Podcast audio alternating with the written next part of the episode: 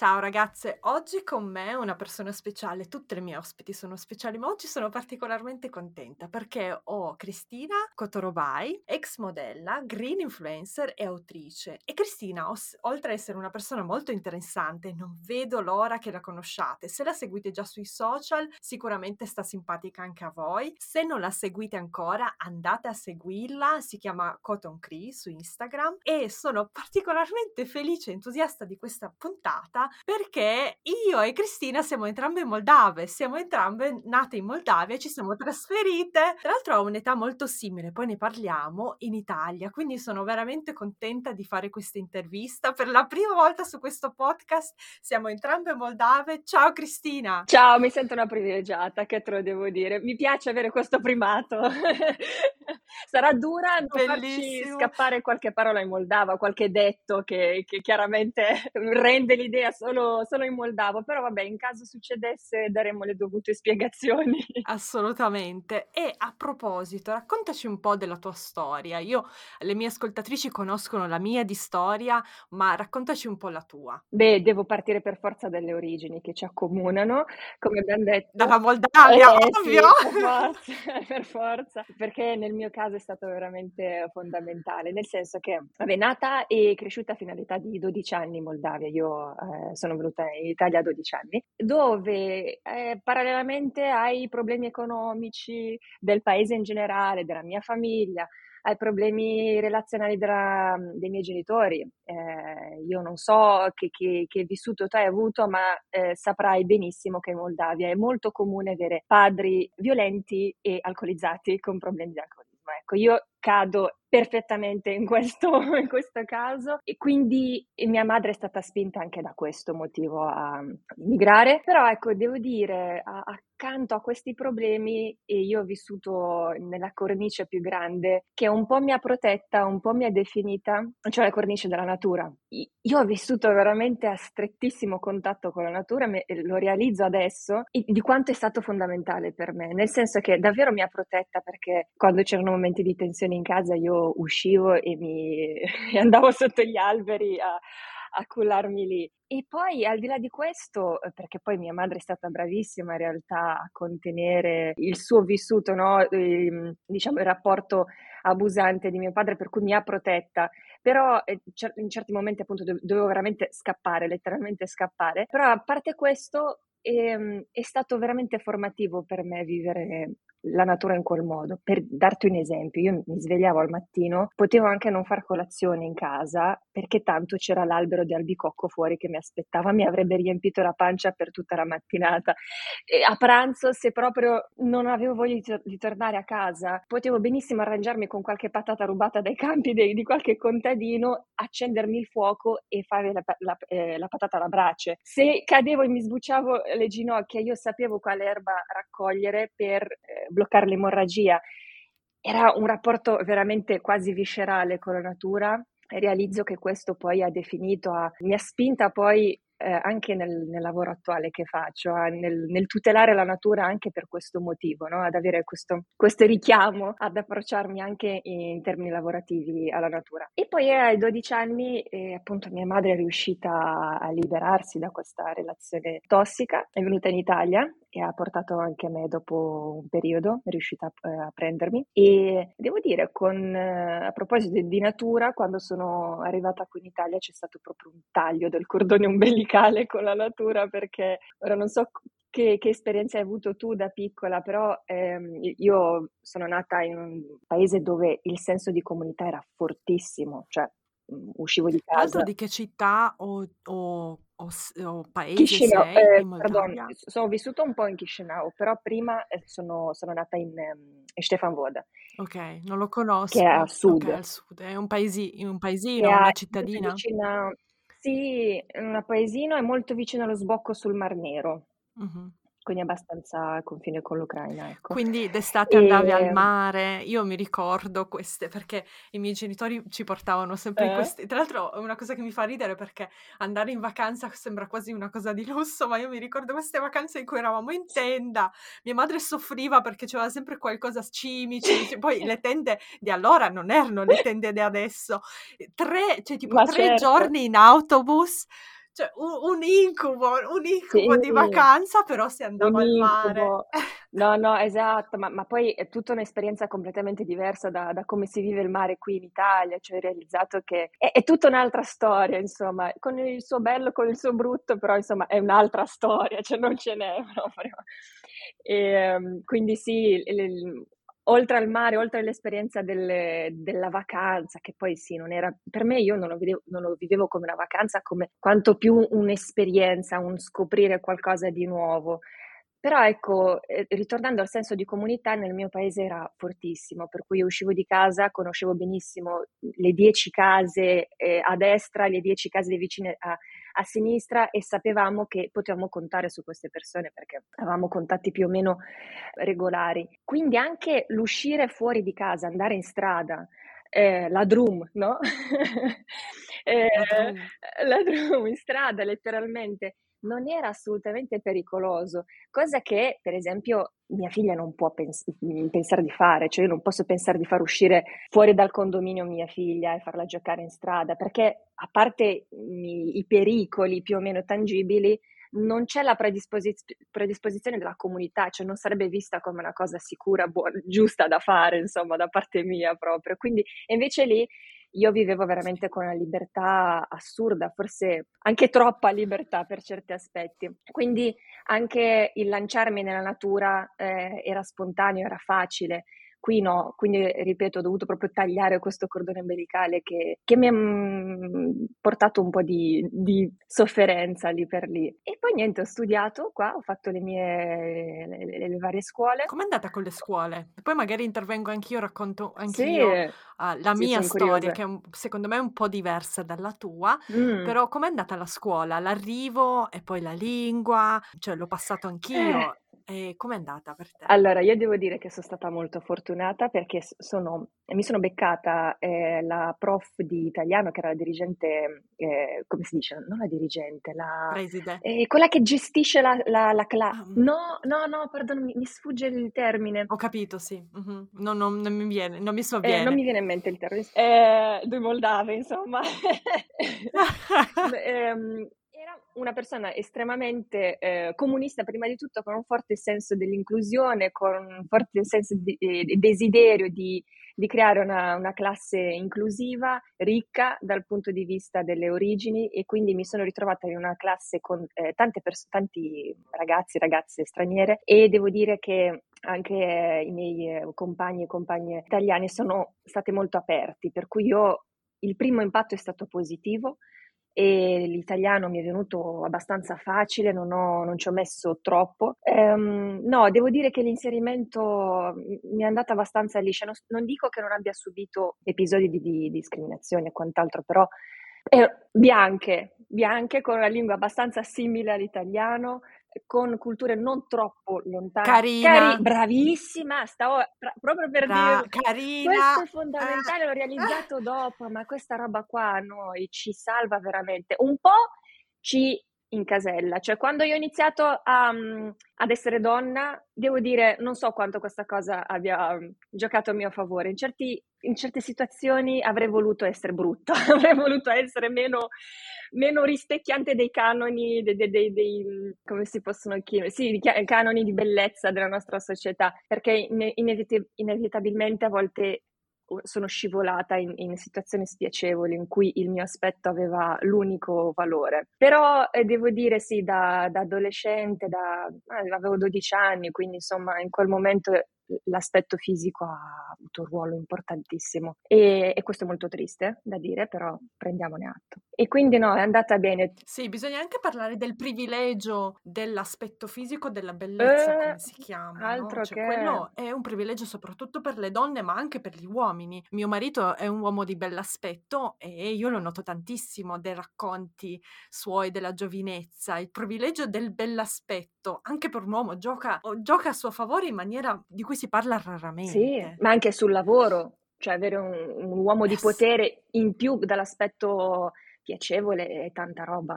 Cioè, Assolutamente. eh, Comunque è un io privilegio, hai detto bene. sai che io mi son Mh. trasferita in Italia a 14 anni. Innanzitutto la mia esperienza in Moldavia, ehm, è un po' diversa, ma per una sola ragione. Allora, io ho sempre avuto una famiglia unita e anche un papà molto paritario. Cioè mio papà è Mh. giovanissimo e mio papà arriva da una famiglia veramente scapestrata, con 7 figli. Mio nonno era in un gulag per 15 anni in Siberia, ha avuto altri figli in Siberia, era alcolizzato, cioè tutti i problemi che sono così comuni in Italia li abbiamo avuti nella nostra famiglia. Mia nonna ha fatto 7 figli, di di cui 2 o 3 in condizioni veramente senza igiene, ha fatto operazioni senza anestesia, cioè ha avuto una vita mia nonna, la mamma di mio papà, veramente difficile e di questi figlioli non si è preso mai cura nessuno. Mio papà non è particolarmente istruito, dopo la scuola obbligatoria è andato subito a fare il saldatore, il suo lavoro ancora oggi, quindi l'operaio.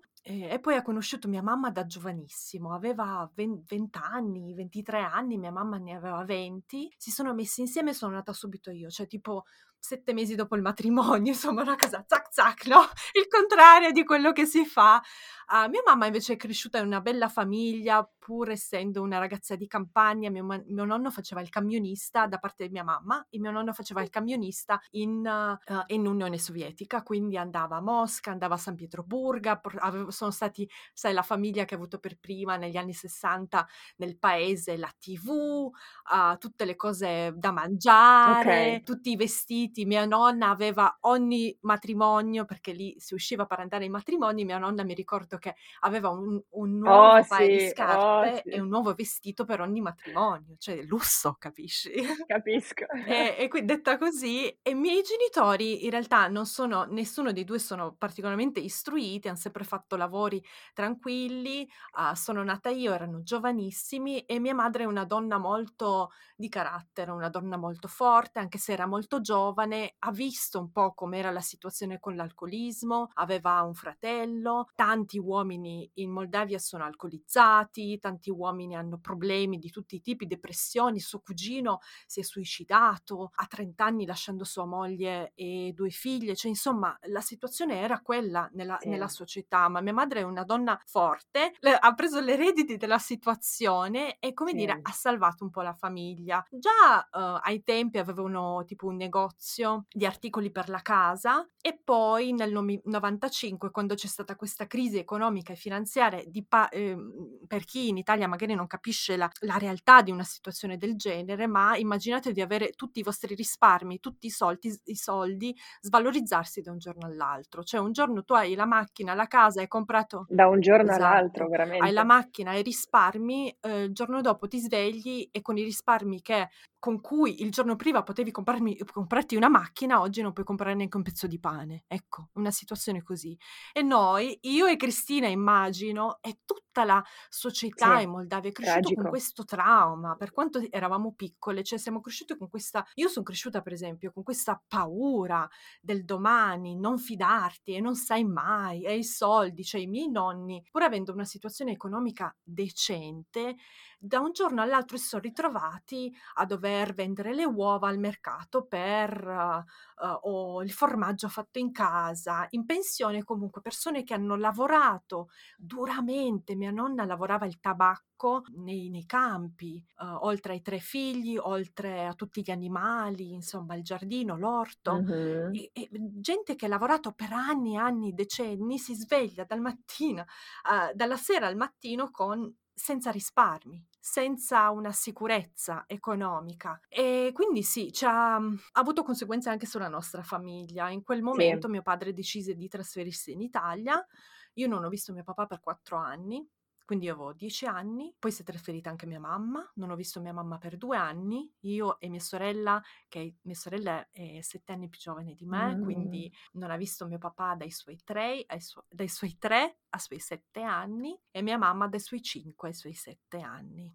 Io non ho visto mia mamma dai miei 12 ai 14, quindi pubertà, per una ragazza, il primo ciclo, insomma tutte queste una situazione che sicuramente chi ha vissuto nell'Occidente non comprende. Mi ricordo anche parlandone in psicoterapia, la Sì. psicoterapeuta che sente queste cose e ti guarda tipo, "Ah, ma Sì. adesso scoppierai a piangere, cosa farai?" Per te invece è una cosa normale perché tutti vivevano così, no, cioè nel senso, io ero da mia zia e mi ricordo che lo scherzo era: "Ah, tua madre tuo padre si son dimenticati di Sì, te, sì. non verranno mai a prenderti, adesso sei orfana", no, cioè e quindi Ass confermo, confermo, aiuto. Sì, sì, sì, assolutamente, assolutamente, tremendo, da brividi Esatto. co col col senno di poi, però è vero, la realtà che Sì, e io quindi mi son trasferita parecchie volte, sono andata a Chișinău, poi siam trasferiti in una cittadina più vicino ai miei nonni. Anch'io ho avuto un'esperienza un po' idilliaca delle estati da mia nonna in campagna. Ci sono state sicuramente giornate in cui ho mangiato solo lamponi e albicocche, me lo ricordo, infatti ho un'ossessione per le albicocche.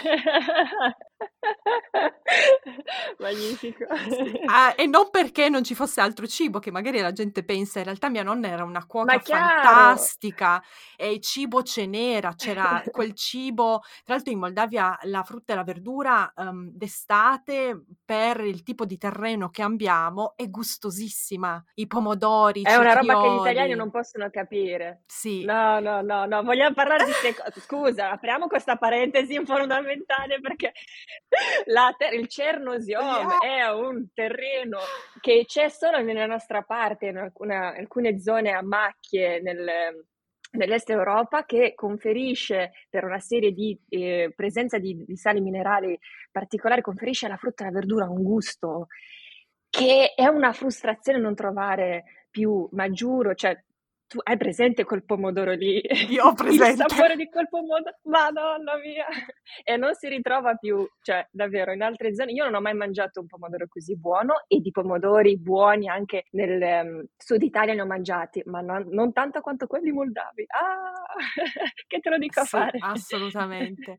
E ve lo dico ragazze, non c'entra niente esserci cresciute, cioè è proprio più buono. Obiettivo! Sì. io io e Cristina siamo obiettive su questo. Eh, su E questo comunque sì. tornando al mio discorso e cerco di essere un po' più veloce così lascio lo spazio a te. Uhm, già da piccola mi son trasferita spesso. Io in in casa parlavamo sempre russo perché mia mamma è ucraina Mh, e quindi no io mh-mh. son cresciuta con con la mhmm, con la lingua russa, cartoni russi, tutto russo.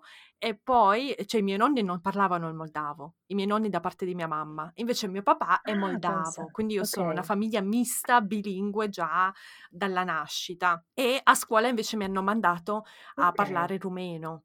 Io lo parlavo abbastanza perché la parte Mh-mh. della della famiglia di mio papà, uhm, mi parlava in moldavo, però non lo sapevo perfettamente. Quindi già lì mi sono scontrata con l'idea: devi imparare. Ho ho cambiato almeno 5 volte la scuola tra mia zia, tra le città che cambiavano mio papà e mia mamma e quindi ero già abituata a quel tipo di cambiamento.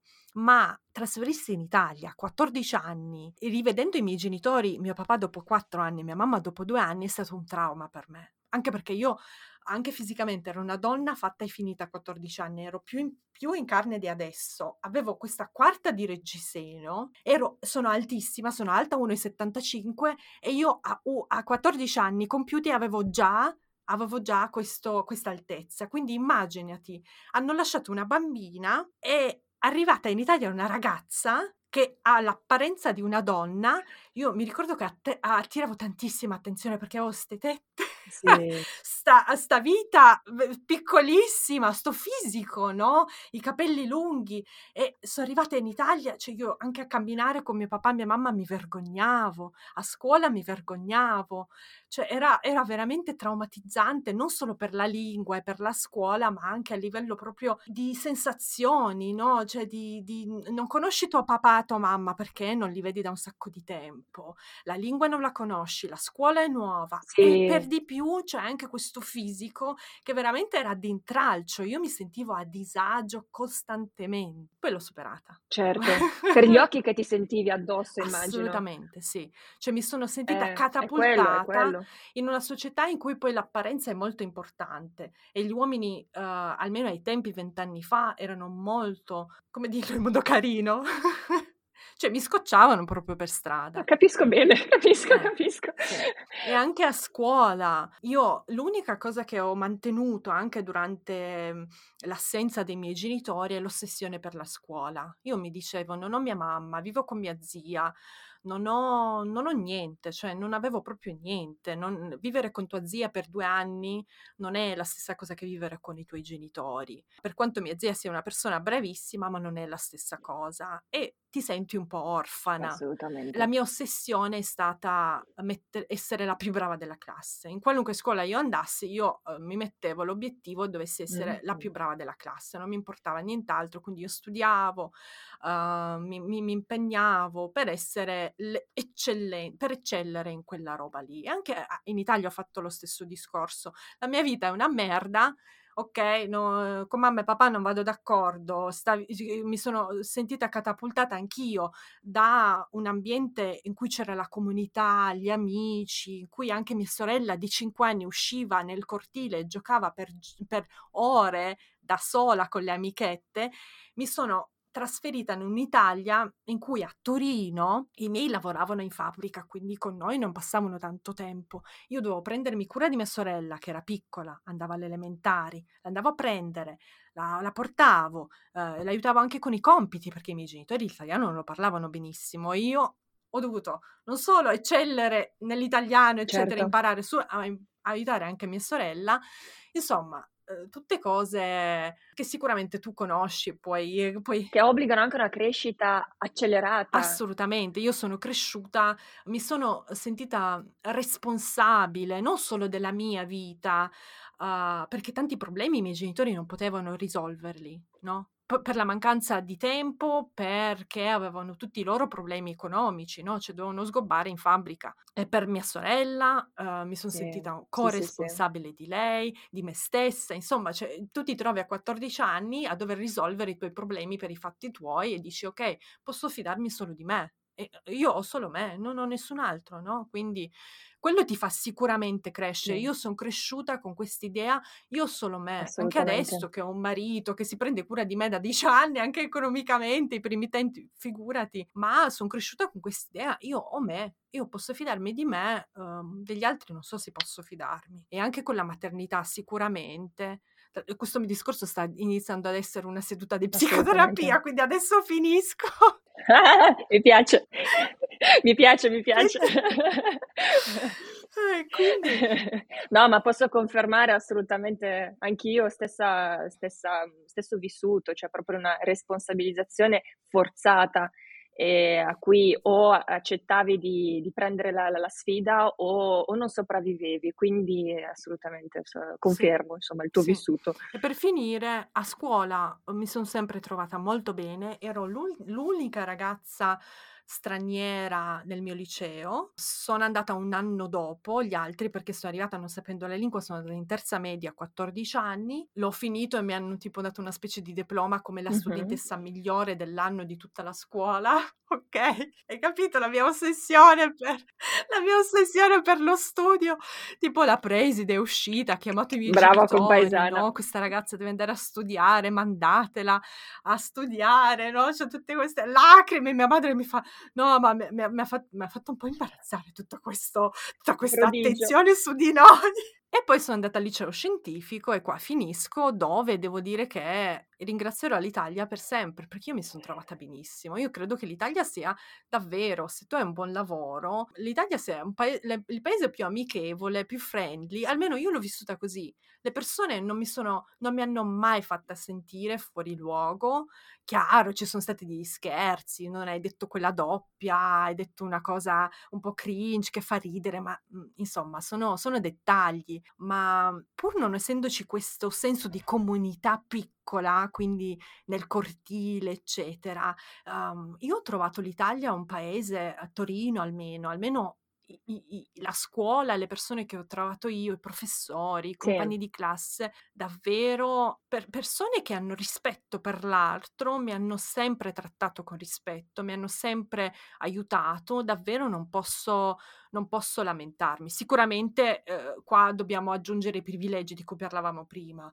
Una ragazza. Sì, anche, e anche la tua facilità nell'ambientarti, esatto. nel renderti anche performativa, cosa che viene assolutamente eh, premiata, sì, eh, bisogna sì. dire questo, però mm, sì, no, se diciamo che gli italiani se ti meriti, se te lo meriti, se, se, se tu sgambetti per il posto, non faticano a dartelo, a, a, a darti appunto il posto a tavola, a Sì. cedertelo. Eh, forse fanno più fatica le persone eh, non bianche, eh, quello senz'altro, magari con una lontananza culturale più accentuata. Io questo l'ho, l'ho notato perché avevo anche eh, compagni eh, senegalesi, cinesi e loro hanno fatto indubbiamente molta più fatica di me. E per, per dirti, con molti dei miei compagni italiani contengo, eh, mantengo ancora i rapporti, eh, la connessione. Eh, so che quelli appunto di altre origini non ce l'hanno fatta. Cioè, Devo dire che sì, effettivamente partiamo da, un, da, una, da un, una, partenza privilegiata, ecco. nonostante tutte le difficoltà, sono, sono, contenta, ma devo ammettere che ha giocato a, a mio favore, a nostro favore. Assolutamente, insomma. sono d'accordo anche perché l'immigrazione è un'esperienza diversa per ognuno, no? Cioè io non posso parlare per te, uh, ma non posso parlare anche sì. per nessun altro, io posso parlare solo per me stessa. e ascoltare tutti gli altri quello che hanno da dire. Se domani una ragazza nelle stesse mie condizioni, dalla stessa parte della Moldavia da cui arrivo io, mi dice no, la tua esperienza non, la tua esperienza è la tua, ma la mia è completamente diversa, io oltre che a starla ad ascoltare uh, con il cuore in mano e um, empatia non posso fare altro, perché giusto così è la sua esperienza, ha diritto di averla. Ma adesso torniamo a te, è il tuo lavoro. Come sei diventata quindi una green influencer? Allora, ti, tu ti senti una green influencer? Eh. Cioè, quando ti, io ti chiedo del tuo lavoro, tu che lavoro fai, Cristina? Dai, partiamo dalle basi. Brava, hai, hai, hai dato una sfumatura importante a, a questa domanda perché in realtà io mi sono sentita un po' scivolare, un po' spinta in questa sottocategoria, categoria della green influencer, ma in maniera, devo dire, più o meno consapevole. Eh, uno perché già il lavoro dell'influencer in sé è una roba recente, cioè non possiamo dire di, di, di, di, che ci sia, che si sia formata una vera e propria storia di, questo lavoro. Il green influencer è ancora un, una categoria ancora più ristretta che io posso dire davvero di, di averla vista nascere e svilupparsi assieme a al mio percorso personale. Sono una delle primissime green influencer in Italia, eh, quindi devo dire ci sono arrivata in un modo o nell'altro, ma non ho eh, fatto qualcosa di specifico per remare in questa eh, direzione. Allora, partiamo da questo fatto. Io avevo un profilo su Instagram, prima anche su, su, Facebook, perché spinta dalla mia agenzia di moda. Perché io dopo gli studi qua avevo in mente di fare l'attrice, eh, ma l'obiettivo l'ho perso beatamente per strada mentre eh, mi sono lanciata nel lavoro della modella, per cui sono assolutamente grata perché mi ha dato moltissimo, prima di tutto, l'indipendenza economica che col senno di poi è stata fondamentale, cioè acquisire indipendenza, quindi emancipazione economica, quindi potere eh, è tanta roba, specie- specialmente a quell'età, a 20 anni, io ho iniziato seriamente a lavorare, per cui sono contenta perché mh, raggiungere quel, mh, quel, potere economico con così t- tanta facilità, facilità tra virgolette perché le difficoltà ci sono state come, porto ancora adesso le, le cicatrici di quelle difficoltà, però eh, insomma io, mia madre doveva sgambettare e faticare il quintuplo per portarsi a casa il stipendio che io portavo io, quindi dicevo, avevo i profili perché spinta dalla mia agenzia di moda, perché un, sec- poteva eh, fungere da secondo curriculum, da secondo portfolio, però quel lavoro lì mi stava stretto in tutti i sensi, specialmente quando sono rimasta incinta. Non ha mai... Ma quanto guadagnavi da modella? Allora, non riesco, a... ti dico magari qual- quanto guadagnavo più o meno l'anno, perché a parte che... Mm-hmm sì. Io ho iniziato a 20 anni e ho smesso ai 25, quindi è stato sempre una crescita, però per esempio gli ultimi anni in cui ho lavorato bene mi aggiravo attorno ai 30-35 mila eh, all'anno. Per me era tanta roba, cioè mm-hmm. io non, non, avendo fatto un percorso di studio in cui ho investito e quant'altro, cioè non ho fatto nulla di, di tutto ciò che, che, si fa generalmente in un percorso di apprendimento di una materia e poi l'applicazione eh, de- degli propri studi in un, ambito lavorativo e quindi dici ok ho fatto tanto, mi sto guadagnando tanto ma perché ho investito molto? No, io non ho investito un bel niente, eh, al massimo mi facevo la ceretta e cercavo di stare al passo con i trend, ecco, eh, e quindi raggiungere quella indipendenza economica per me era, era tanta roba, ecco, eh, per cui arrivata con eh, l'esperienza di, di, una, di, una, gravidanza, eh, l'esperienza della maternità, l'esperienza della coppia, che oltretutto è molto simile a quella di, dei tuoi genitori. Io ho conosciuto il mio compagno e dopo quattro mesi, eh, cioè dopo quattro mesi che eravamo ufficialmente assieme, sono rimasta incinta, Natalia. Eh, Fai bene a ridere. Sì, eh, il mondo mi è, mi è, crollato addosso, le certezze sono svanite, col briciolo di, di equilibrio che avevo tanto faticato a, a, raggiungere come proprio personalmente, no? È andato in mille pezzi. Per cui eh, è stato veramente un momento di svolta forzata, quella del, della maternità. Però, insomma, tornando a come, appunto, dopo la gravidanza ho capito che il, la moda non faceva più per me. E non so se tu, tu hai allattato, giusto? Sì, sì, un anno e mezzo. Ecco, anch'io ho allattato a lungo. Ecco, io, io tre anni, se, se ci ripete tre anni, ma chi me l'ha fatto fare? Ma perché? Vabbè, tre anni sono andata avanti. Natalia, ho avuto anche la fortuna di poterlo fare l'ho voluto fare per carità, ma adesso tornassi indietro col cavolo, vabbè. E niente, durante, quindi il suo sonno dipendeva moltissimo, il sonno di blu di mia figlia dipendeva moltissimo dall'allattamento, per cui io ho fatto veramente tre anni della mia vita in cui avevo un sonno polifasico, stremante, e ho faticato proprio a ricrearmi eh, una vita fuori dalla, dalla, dal ruolo di, di, madre. Da un lato lo volevo, da un lato forse mi sono autoconvinta che lo volessi, un po' pro- proprio per paura di ritornare a ricrearmi una vita diversa, no? Eh, perché sapevo che avrei dovuto ricominciare da capo. Poi piano piano ho ritrovato la, la spinta, il desiderio, il coraggio, eh, anche il supporto eh, necessario per riprendere. E mh, durante specialmente il primo anno di vita di mia figlia, eh, proprio durante i suoi sonnellini polifasici io ho letto tantissimo e soprattutto avere mia figlia tra le mani mi ha, mi ha obbligata a guardare al futuro con, da un'altra prospettiva e vederlo, vedere il futuro con un senso di realtà mai provato prima. cioè, anche perché io sono rimasta incinta a 24, ho partorito a 25 anni, cioè ero veramente giovanissima. Per me il futuro voleva dire esattamente quello che vale per, per, per i giovani, generalmente per elementi giovani, cioè ci si vive il presente, ci si gode il presente, ci si coltiva ehm, l'interesse nell'immediato, il, il, i bisogni immediati, si tende meno a pensare al, al, futuro prossimo, a lungo termine. E io invece con una, con una figlia tra le mani, proprio come uno schiaffo, ho visto, mi sono vista il futuro pesare davanti, no? Quindi tutte quelle notizie che prima mi passavano di sottofondo come crisi climatica, surriscaldamento globale, perdita di biodiversità e bla bla bla, hanno iniziato ad avere peso importante, non, non, erano più appunto un sottofondo, ma una campanella squillante, odiosamente squillante. Per cui ho iniziato a leggere, a studiare proprio per senso di, di, di di urgenza che avevo nei confronti di mia figlia. Un po' perché, come ti ho detto, per me tutto ciò che è legato alla natura ha sempre avuto un significato importante e mi dispiaceva anche non poter dare quel vissuto a mia figlia. E l'idea che appunto un futuro non potesse lei viversi e godersi la, la, la, la, vita intesa, la vita naturale come ho fatto io, mi toglieva respiro proprio questa, quest, questa visione.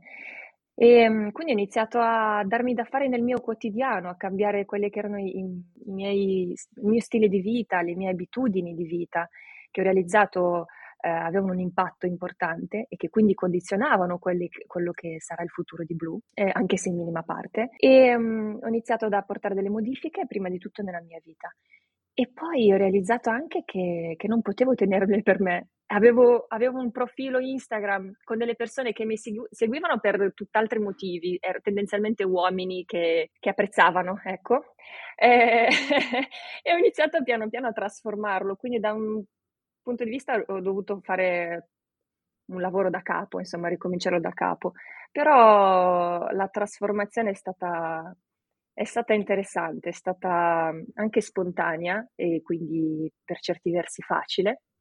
E, um, e, quindi sono arrivata a fare la green influencer perché, perché, non so, perché a quanto pare c'era anche questo bisogno di avere una figura come questa. E oggi hai scritto un libro, il tuo libro si chiama Libro Verde. Sì, una guida per vivere Giusto? sostenibile. Con Gribaudo. Esatto una guida per vivere sostenibile, assolutamente. Tra l'altro, complimenti per il libro, io l'ho finito proprio ieri sera, prima Ah. della nostra intervista, ed è una guida veramente bellissima. Ho scoperto un sacco di cose, dai anche tanti spunti, tanti spunti di lettura, tanti consigli.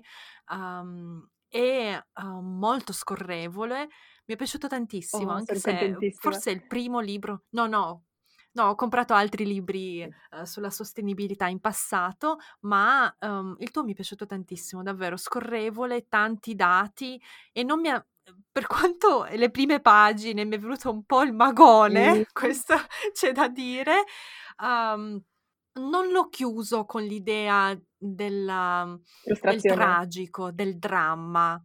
Sì, c'è Mh. la frustrazione, chiaramente deve esserci perché il cambiamento altrimenti non arriva, però, io Sì, ti vedo anche per speranzosa, forza. dimmi se sbaglio. Tu hai delle speranze, cioè quali cambiamenti spereresti di vedere nel mondo in in termini di politiche, mhmm, ambientali? Con quale mood hai scritto questo libro? Allora, col mood disperato prima di tutto, perché mhmm, perché sì, come hai detto tu, la frustrazione, la disperazione nel realizzare, ehm, lo stato il il il momento storico che stiamo vivendo deve per forza portare a questo stato emotivo, che poi però non non non deve paralizzarci, ma anzi deve deve essere carburante verde, veramente verde per per far la propria parte. Ehm, e da parte mia lo lo dico, e forse rischio di essere un po' mielosa, un po' app appunto un po' troppo madre, ma davvero mia figlia mi ha spinta a fare a fare tutto questo. Cioè, io sono certa che se non avessi avuto Blu, se non fossi stata se non avessi sperimentato questo istinto materno genitoriale, io avrei fatto poco, molto meno rispetto a quello che sono riuscita a fare fino ad ora, per per le tematiche ambientali. E quindi anche il libro ho voluto che fosse uno strumento che possa mettere in atto un cambiamento, non che dia solo, ehm, le le la teoria che che è traumatizzante, che i dati che possono so unicamente traumatizzare. Cioè è bene prendere consapevolezza dei dati, de delle situazioni, quadro del quadro generale, ma poi, ehm, dobbiamo concentrarci su quello che possiamo fare ed è veramente tantissimo quello che possiamo fare, sì come individuo, ma anche e soprattutto a livello politico. Ora io tratto i temi, ehm, legati alla sostenibilità rivolgendomi ai singoli individui, non non tratto molto, ehm, di politica, insomma non non sono esperta di di quello che si può fare a livello, ehm, politico, però, cioè credo che il percorso individuale sia indispensabile per poi arrivare ad attivarci anche sul lato politico e soprattutto a pretendere che anche la politica faccia la propria parte, la propria grossa parte. Tra l'altro nel libro tratti tanti temi, cioè parli della casa verde, sostenibile, uhm, del Sì. figliare. Ecco, del figliare io mi ricordo che avevi fatto anche un video Sì. abbastanza controverso, me lo Ah, ricordo! non ricordarmi. Visto che ci ascoltano tanti genitori, dici in poche parole quello che hai detto anche nel capitolo sul, uhm, figliare in modo sostenibile. Sì, allora, nel libro ho cercato di dare una panoramica più o meno, uhm, globale di quello che noi possiamo fare come individui, per cui, mhmm, non fermarci su so, sull'abbigliamento sostenibile o su solo sull'alimentazione, ma su tutto quelle che sono le le finestre da cui possiamo, ehm, guardare e migliorare come individui. Ehm, una di queste finestre sono è una finestra molto sensibile che, mhmm, è quella del del figliare, di fare figli, cioè, mhmm, però, ehm, mi ci tengo a contestualizzare questo questo discorso, che è un mhmm, strettamente legato a agli occidentali, cioè il tema del figliare nell'Occidente ha un peso perché abbiamo uno stile di vita estremamente eh, impattante, eh, consumistica a, a, livelli esasperati, per cui fare figli eh, nell'Occidente vuol dire avere una certa impronta ambienta- eh, ambientale. Farne tanti vuol dire aumentarla di tanto questa, questa impronta ecologica. Ora, il mio discorso, quel, quel famoso eh, contenuto, che chiaramente è un contenuto social, per cui deve essere per forza limitato e limitante, invece nel libro sono riuscita ad approfondire bene, perché scuote gli animi? Perché vuol dire mettere davanti le persone a, a una consapevolezza, a, a una realtà scomoda, cioè realizzare che eh, la propria scelta di essere genitori, ma soprattutto di essere genitori di più figli, può avere un'impronta ambientale importante e considerevole, più del scegliere di vivere o meno con, eh, con la macchina, dell'usare o meno la macchina durante la propria vita, o di fare altre sc- scelte che eh, comunemente pensiamo come importanti, cioè eh, non mangiare la carne oppure, eh, non so, usare solo di seconda mano. Ecco, scegliere di avere un figlio in meno o di non averne è la scelta più ecologica, diciamo. Ora, è chiaro che detta così può, eh, può essere mh, mm, fraintesa, può essere eh, opprimente, perché chiaramente m- molte persone sentono il grande desiderio della genitorialità, per cui è chiaro che non possiamo neanche mettere sullo stesso piano il scegliere di, di andare al lavoro in macchina oppure in, in treno e avere un figlio. Chiaramente la spinta è completamente diversa e, e le basi da cui si partono da cui si parte eh, sono, sono, molto lontane una dall'altra, però in quanto occidentali, in quanto privilegiati, abbiamo anche la responsabilità, per quanto mi riguarda, di scegliere di fare un, un figlio in meno, quando, quando, possibile, quando ce la sentiamo, quando pensiamo di poter raggiungere una vita gratificante anche senza troppi figli. Ora, in Italia non c'è tanto questo rischio perché sappiamo che la natalità... Non c'è questo problema. Esatto, e non c'è questo problema perché la natalità è sotto, è sotto il tappeto, ma non è una responsabilità, sappiamo che è una responsabilità, responsabilità unicamente eh, politica. È un discorso un po' più appunto per gli occidentali in generale. Quindi che dire, se uno non vuole rinunciare alla carne, però può rinunciare ad avere figli, ma magari gli stuzzica l'idea di non avere figli nella, nella, nella vita perché sente sente l'opp- l'oppressione, la, la spinta, la, l'aspettativa sociale della famiglia e quant'altro di figliare, ecco, può usare la causa ambientale come ulteriore scusa a dire no, non, non mi va, non, non, mi interessa, lo faccio anche per, per eh, ragioni ambientali, insomma. Sì, ma sai che la gente lo usa spessissimo, anche sotto i miei, uh, i miei post, i miei reel, è un ah, commento ah, che viene fuori molto spesso. Io non faccio figlio, non faccio il secondo, non faccio il terzo, bla bla, per motivi ecologici. È un commento che leggo sempre più spesso, quindi sicuramente c'è c'è una ecco. consapevolezza crescente su questo tema, ma io sono sì. un po' confusa, sai perché? Perché proprio recentemente mi è capitato mm. un video su YouTube con Elon Musk. Ah. Già personaggio, cioè nel senso, quanto ci possiamo fidare di quello che dice un, bi- un billionaire che tutto quello che dice lo fa per marketing, non lo so, non so quanto esatto. ci possiamo esatto. fidare, io mi fido poco,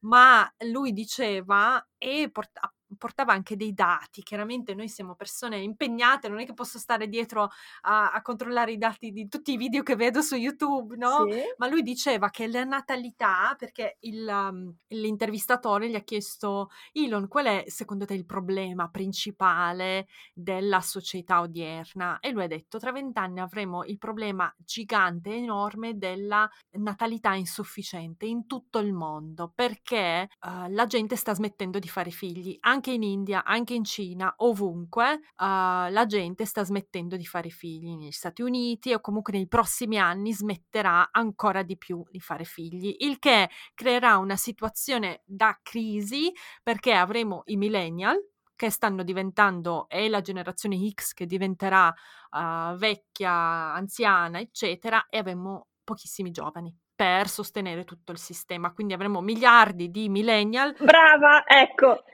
questo è, questo è il punto, per sostenere tutto il sistema su, da cui e Elon mm. trae enorme beneficio. Cioè, eh, qual è il problema? Il problema della, della poca natalità che indubbiamente sta, sta, calando per una serie di motivi, eh, prima di tutto di consapevolezza da parte delle donne, di emancipazione da parte delle donne sempre più diffusa e, e quindi nel, nella scelta, nella tutela dell'aborto, nel, nella scelta di non rientrare nell'unico modello di madre procreatrice e quant'altro, ma insomma eh, ci sono anche altri obiettivi nella nostra vita, grazie a Dio, ma il problema della natalità eh, che decresce è unicamente un problema legato al sistema produttivo e capitalista.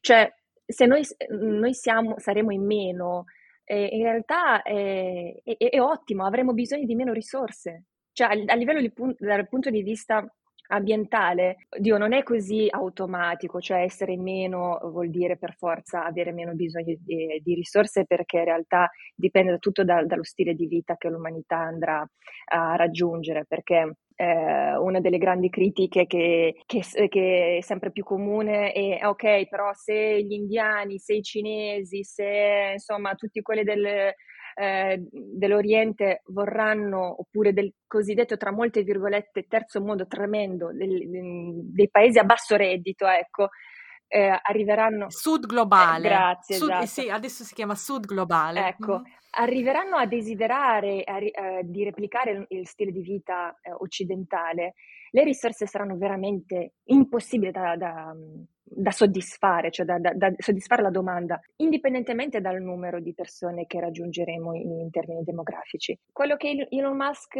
dice e che eh, chiaramente eh, lo, lo, tocca è proprio perché mancherà tutta una, una risorsa lavorativa eh, importante proprio per sostenere questo sistema non perché produttiva, produttiva la cosa che sì. importa a lui. Sì, sì, sì, non perché l'umanità rischia l'estinzione perché non facciamo più figli, cioè questo proprio non è...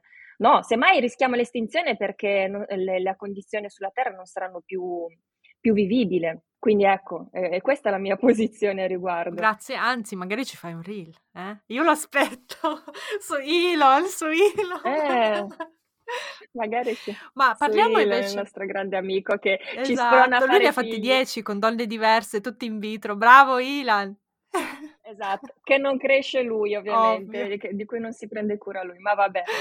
E tra l'altro tutti i nomi tipo XY, ok, bravo. No, ma f- fantastico te. Tra l'altro quello che dicevi è molto vero su, in Cina, no? Per- perché adesso sempre più persone in Cina stanno adottando uno stile di vita western, occidentale e uh, fanno meno Mhm, figli, quindi ci sono tanti studi, uh, ho visto anche tanti um, contenuti e articoli su questa cosa, essendo un paese gigante con una popolazione uh, di uh, miliardi di persone, uh, vedremo probabilmente lì i, cambiam- i cambiamenti prima di vederli nel resto del mondo. È molto curioso questa cosa perché sono tantissimi, stanno adottando Sì, uno stile di vita poco sostenibile, stanno iniziando a mangiare molta carne e non sono disposti a rinunciare ai privilegi appena acquisiti e quindi lì si vedono tanti, tanti Esatto. cambiamenti. Bene Cristina, ma torniamo di nuovo a te.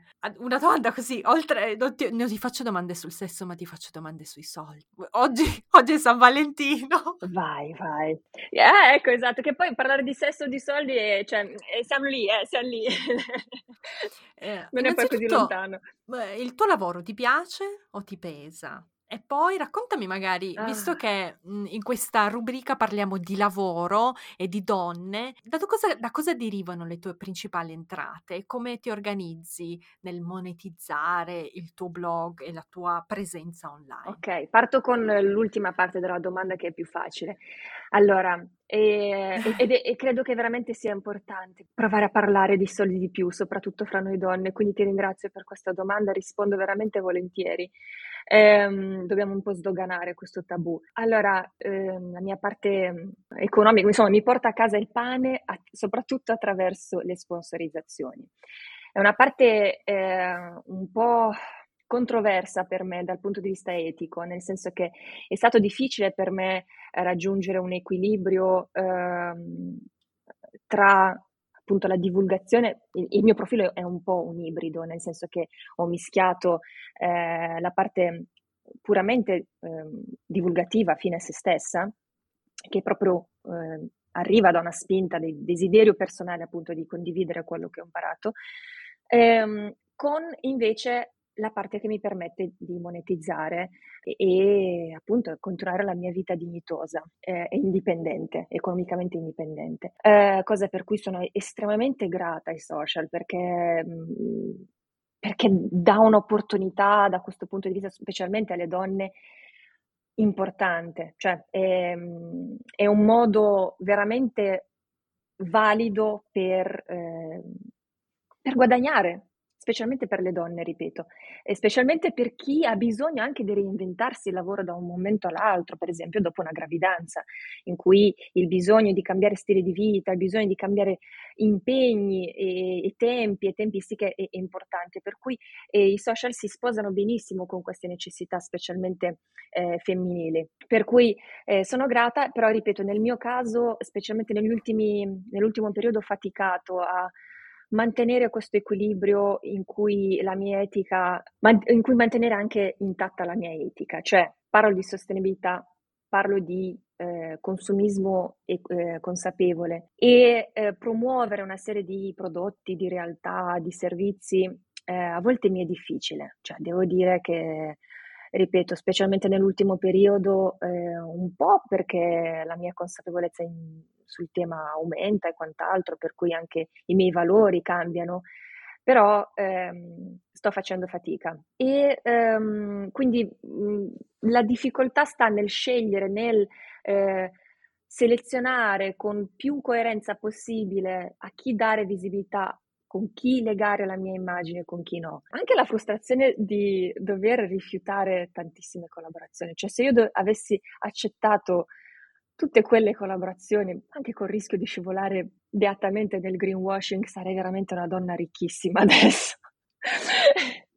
Porca miseria, invece, eh, invece no, sono contenta assolutamente, rifarei tutte le scelte che ho fatto, rifarei tutti i no che, che ho dato, li, li ridarei tutti, eh, anzi probabilmente qualcuno in più, perché poi col senno di poi eh, anche nel fare queste cose, eh, queste scelte si imparano anche sulla propria pelle, anche su, con gli errori.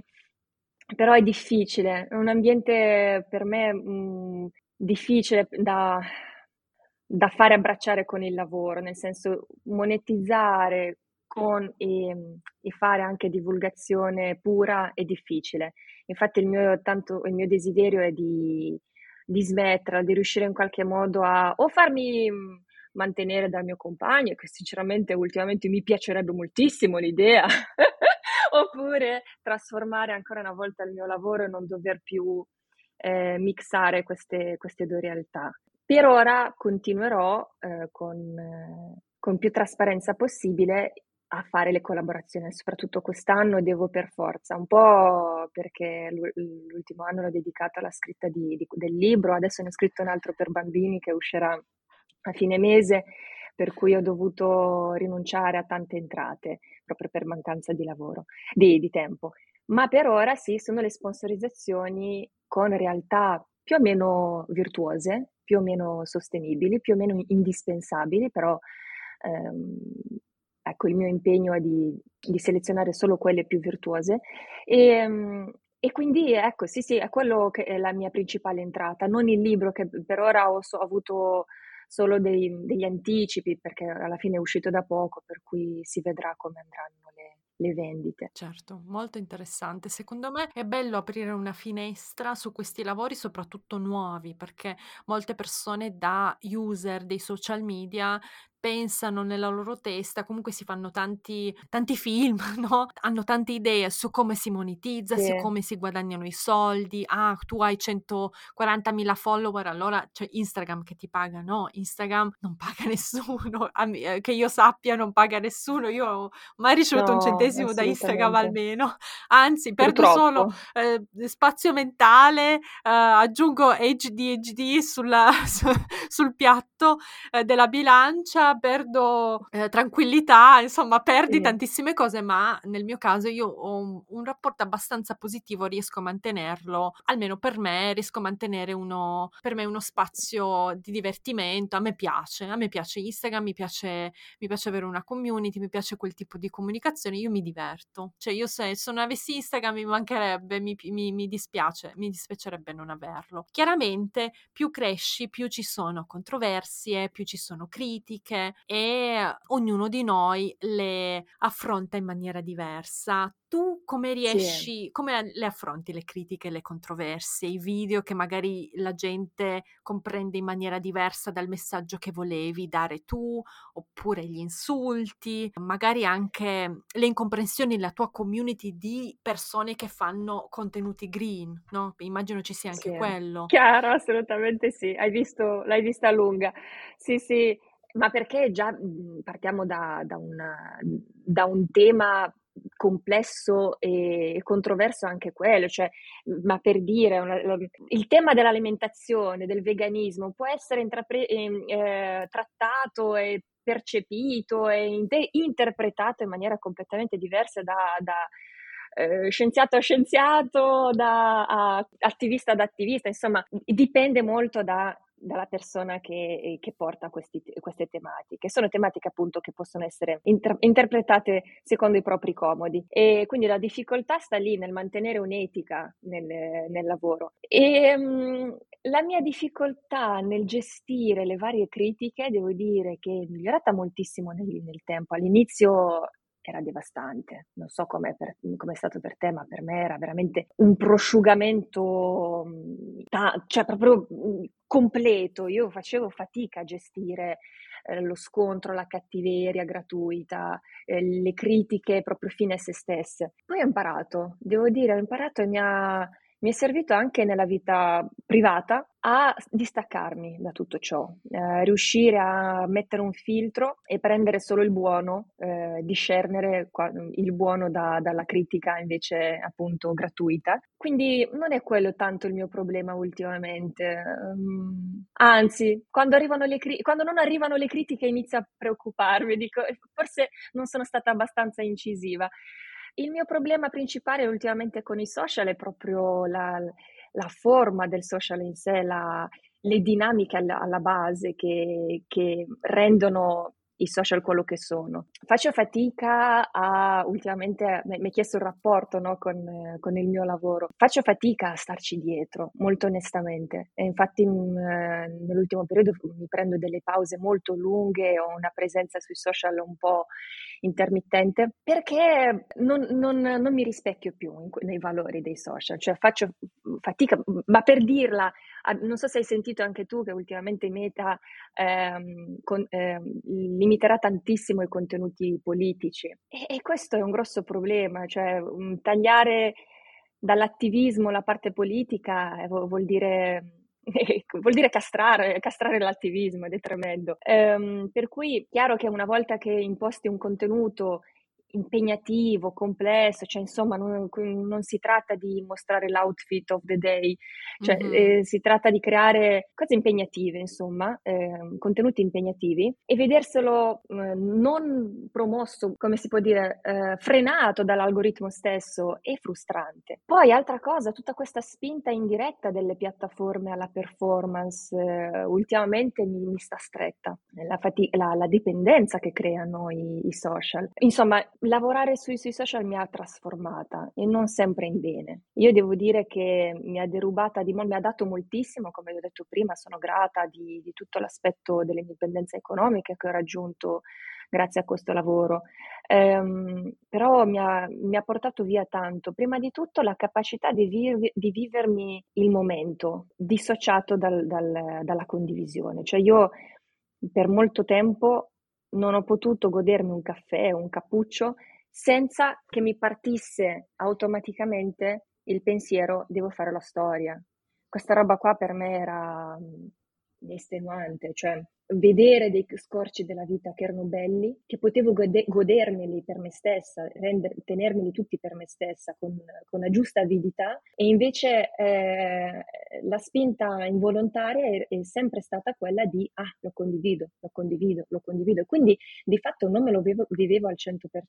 E sai, quando si tratta del caffè, vabbè, ma quando realizzi che, che di mezzo ci passano anche momenti profondi e, e e cruciali come, come la propria figlia che fa progressi e dici oh, la condivido sui social, oppure un momento puro, genuino di, di, di una vacanza che, che, che, diventa profonda, di, di scoperte, eh, di, cose genuine, insomma, che però non possono essere tutelate nella, sua, nella loro eh, preziosità perché vengono mh, mm, sistematicamente eh, minate da questo meccanismo che ormai si è è radicato nel tuo cervello, devo condividere, devo condividere, questa è una roba potenzialmente instagrammabile. E ho fatto fatica a liberarmi da questa cosa. Non so se me ne sono liberata completamente, e um, sto ancora cercando di imparare, di, di, trovare un modo per bilanciare, per trovare un equilibrio no? Nel, nella condivisione di quella che è la vita mia privata e la divulgazione. Perché poi se io smetto di condividere la mia vita e di condividere una parte appunto personale, quella che, che mi rende umana, no? Eh, agli occhi di chi mi segue e faccio unicamente divulgazione, l'algoritmo ti penalizza, cioè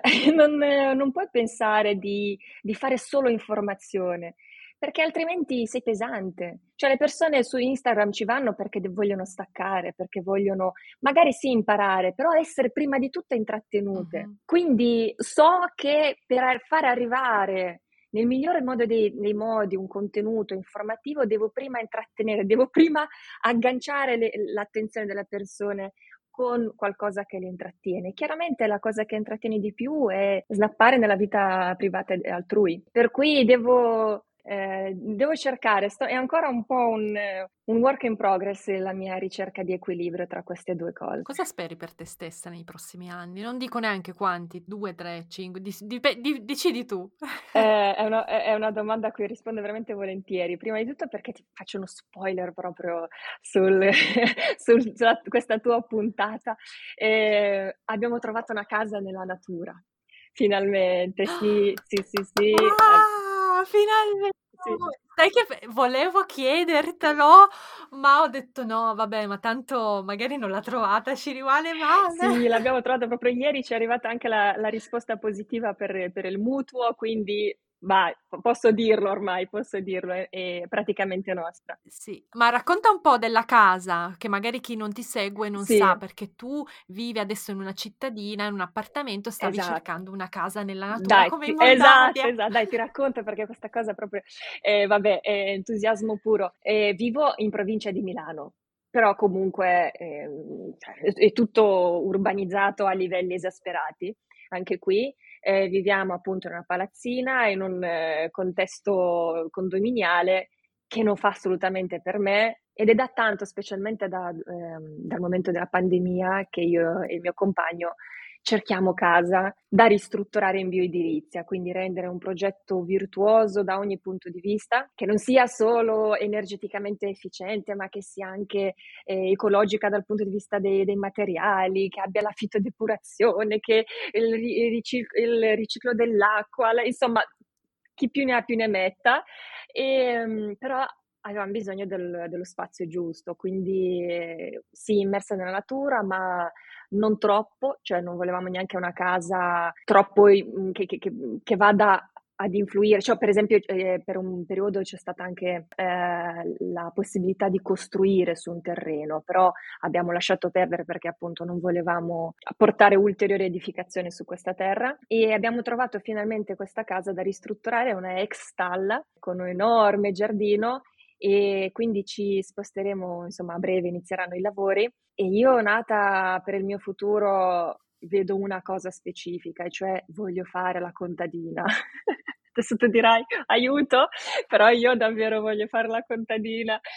Eh, proprio sento un bisogno fondamentale. Mia madre, mia nonna, Gaffia, che, che ormai è morta, è morta, da tantissimi anni, mi hanno trapassato la passione per, per, la, per l'agricoltura, però io voglio farla in modo un po' più consapevole rispetto a quelle che erano le tradizioni, le, le, le consapevolezze di, eh, delle mie mamme e delle mie nonne di allora e vorrei trasformare possibilmente la mia eh, appunto attività sui social in quella direzione. Uh-huh. Si vedrà. Eh, se il mio compagno mi vorrà eh, mantenere, faccio solo la contadino e chiudo tutti i, Hai sentito Giorgio? Ripeto, sono un po' di segnali che... Gli mandiamo questo pezzo. Giorgio? Eh? È da un po' eh, che io gli mando... Esatto, Questo era per te? Che io gli mando segnali, un po' come le donne fanno con le foto degli intimi, no? Per San Valentino e lasciano in giro per per i cassetti io lancio questi messaggini a lui. Vediamo, pare che, che sia ben disposto, però si vedrà, si vedrà poi nei fatti. nei, nei, fatti. Sì, assolutamente. E, sì, quindi vorrei tanto trasformare. Quindi orto, contadina, una vita semplice, sì. una vita di ritorno alle origini, sì, posso assolutamente, sì, vorrei. Chiaro, so, sono consapevole che non potrà mai essere quel ritorno alle origini con quelle condizioni, ma non lo voglio neanche, ma mi piacerebbe fare un'altra forma di attivismo, più silenzioso, meno appariscente, eh, senz'altro, però eh, che sia ben più pratico, più corporale, più, eh, più corporeo, forse si dice, non so, ehm, meno intellettuale e darci dentro proprio con le mani, sporcarsi, sporcarmi le mani. Io credo che uh-huh. ripartire dalla terra sia una forma rivoluzionaria per, per noi umani, proprio per, per, il punto in cui siamo arrivati a, a ritrovarci. E, e, credo che riprendere confidenza con la terra eh, nel senso stretto e più profondo, anche filosofico del, del, termine, sia fondamentale per noi come specie proprio. Quindi voglio provare a sperimentare anche eh, quest'altro modo di fare attivismo. Bellissimo, io sono entusiasta per te, sono veramente curiosa di vedere il tuo percorso. Verrò a mangiare le ciliegie, le albicocche, i lamponi che dovrai avere Devi. per forza. Perché... Assolutamente. Assolutamente.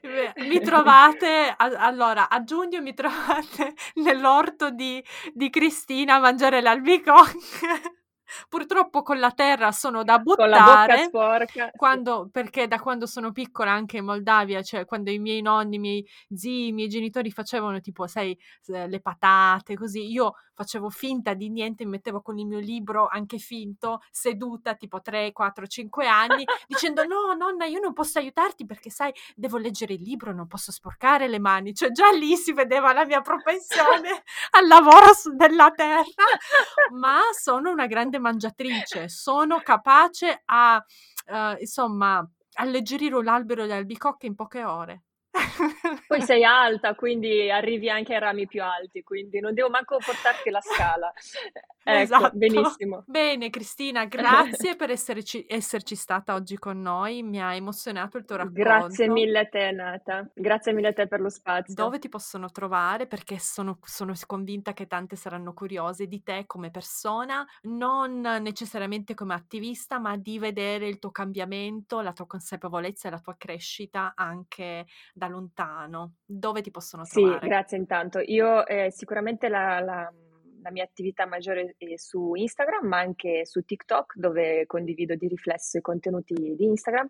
Però ecco, sì, sì, no, eh, l'applicazione fondamentale è, è lì, è lì che condivido la maggior parte della- del mio percorso e, e poi il libro, assolutamente è un modo, perché mi sono raccontata anche lì, quindi assolutamente. Quindi cercate Cotton Cree su Instagram e su TikTok e il libro invece Il libro verde, una guida per vivere sostenibile, edito da Gribaudo. Lo trovate in libreria oppure online. Uh, buona lettura, grazie a Cristina e grazie a tutte le persone che ci hanno ascoltato. Grazie a te, grazie a voi. Alla prossima.